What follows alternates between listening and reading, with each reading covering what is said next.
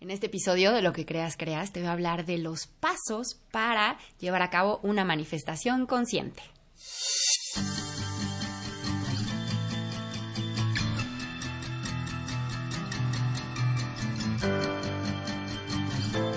Namaste, querida y querido. Bienvenidos a un episodio más de Lo que creas, creas. Yo soy Andrea de la Mora, fundadora de Coaching Angelical. Y estoy feliz porque vamos a hablar el día de hoy de uno de mis temas favoritos eh, como sabes, me gusta muchísimo eh, compartir y enseñar sobre manifestación consciente, porque en algún momento de mi vida, en varios momentos, pero en uno que ha sido como el más fuerte de crisis y de caos y de transformación, mi vida estaba completamente deshecha y pude transformarla y alinearla con el anhelo más profundo de mi corazón, con unos pasos muy fáciles de llevar a cabo que justo el día de hoy te voy a compartir. Y de hecho estos pasos están tan anclados en, el principio manifestador que yo utilizo para atraer a mi vida las circunstancias, relaciones, experiencias y también intenciones que deseo manifestar, que las tengo implementadas y son el fundamento, los principios básicos, le llamo los cuatro pilares de mi membresía Círculo Mágico, que si tienes eh, ganas de explorar y de que yo sea tu coach y te acompañe de la mano, pues puedes encontrar toda la información en andreadelamora.com diagonal Círculo Mágico. Venga, pues vamos con el primer pilar. Eh, al primer pilar le llamo presencia. ¿Y qué quiere decir? Implica reconocer que la divinidad, cualquiera que ésta sea la concepción que tú tengas sobre ella, es decir, si le dices amor, naturaleza, Dios, gran misterio, espíritu, madre, padre, como sea que la conceptualices o si tú te conectas con alguna maestra o algún maestro en específico, es bienvenido. Esa energía que le voy a llamar, universo o que le voy a llamar fuente de, de creación,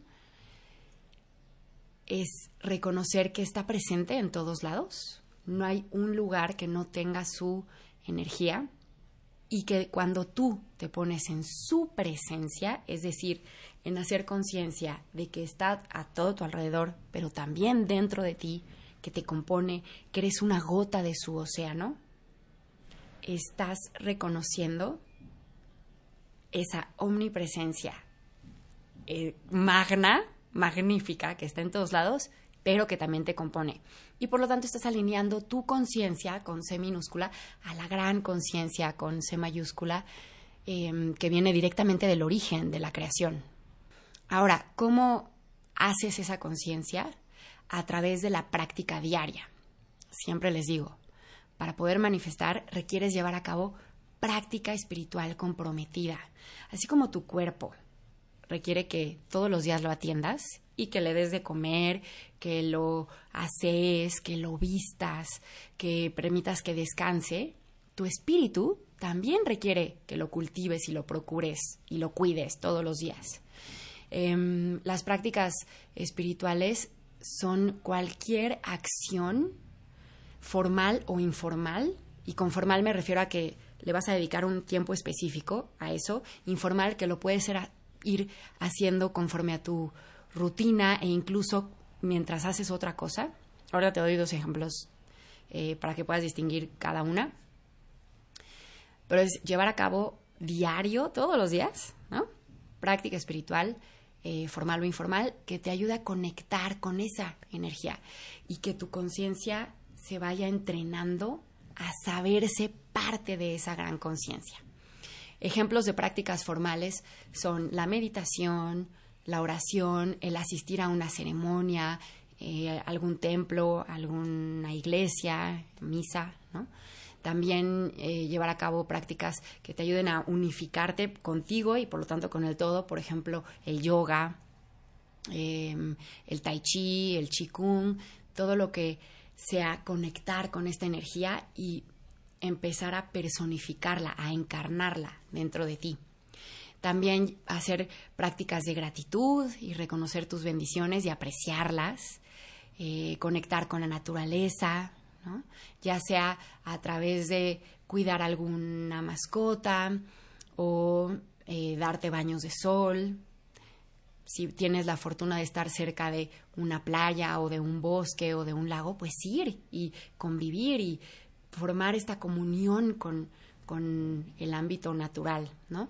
Y basta con que abras la ventana y permitas que el aire fresco entre, que te des permiso de contemplar las nubes, de escuchar a los pájaros trinar.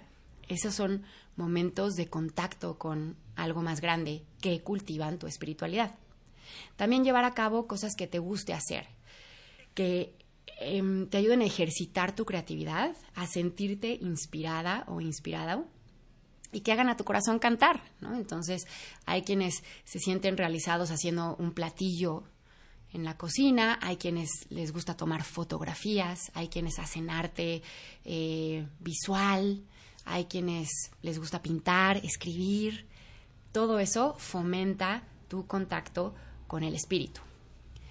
Por supuesto, el llevar un diario, hacer este trabajo de autoconocimiento, de reconocer qué te gusta, qué no te gusta, cuáles son tus pensamientos, qué te preocupa, e irlo plasmando en un lugar que documente tu experiencia y que te ayude a conocerte y a integrarte tal cual eres.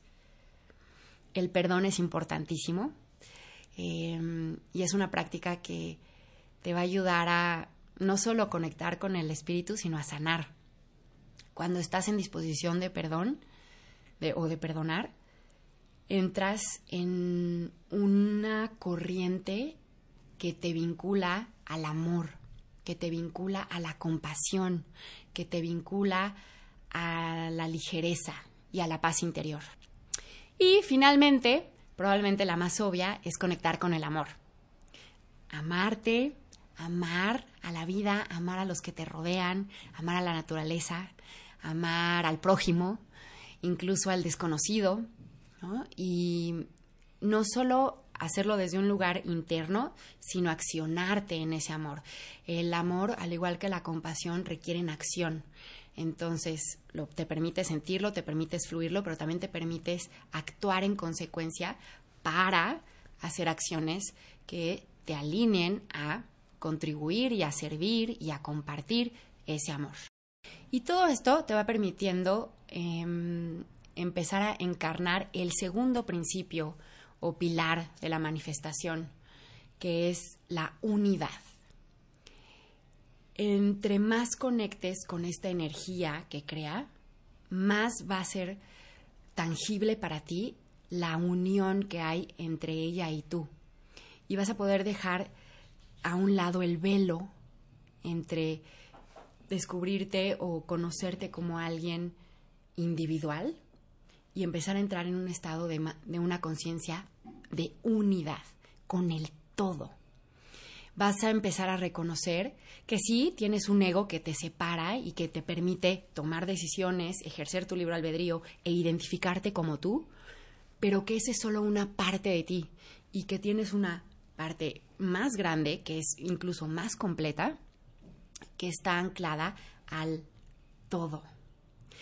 Y vas eh, haciendo esta conciencia de unidad a través de la presencia eh, que veíamos en el, en el primer punto, pero también puedes aquí anclarte a la ayuda de los ángeles, invitarlos a tu vida, pedirles ayuda, hacer comunidad y reconocer que uno no está solo y, y dos, que no eres solo, que estás en comunidad, en un viaje experiencial a través de la materia y que tu espíritu es una expresión individualizada de la energía divina, pero estás en un todo. Eres una, eres uno con la energía del universo. El tercer pilar implica entrar en contacto con la sanación. Ya te decía hace un momento que es importante empezar a perdonar y aligerar tu carga, a reconocer que las cosas se dieron como se dieron, que cada quien hace lo que puede con lo que tiene con lo que conoce, con las circunstancias y, contextos eh, históricos que ha vivido y que perdonar no implica justificar, olvidar o pasar por alto algo. Perdonar es un regalo que te das a ti misma, a ti mismo, que te libera de esas cargas emocionales del pasado que no puedes cambiar. Y cuando empiezas a entrar en un proceso de perdón, empiezas también a descubrir las lecciones que hay detrás de esa experiencia y a tomar responsabilidad de tu vida soltando a la víctima para que puedas empoderarte, tomar las riendas, liberarte y vibrar más en amor. Prácticas de sanación te permiten también fluir con lo que la vida te hace sentir. El ser humano es experto en evadir sus emociones y estamos de alguna forma entrenados así para poder sobrevivir y para que la especie eh, siga, que, persevere todo su, su camino y su proceso evolutivo.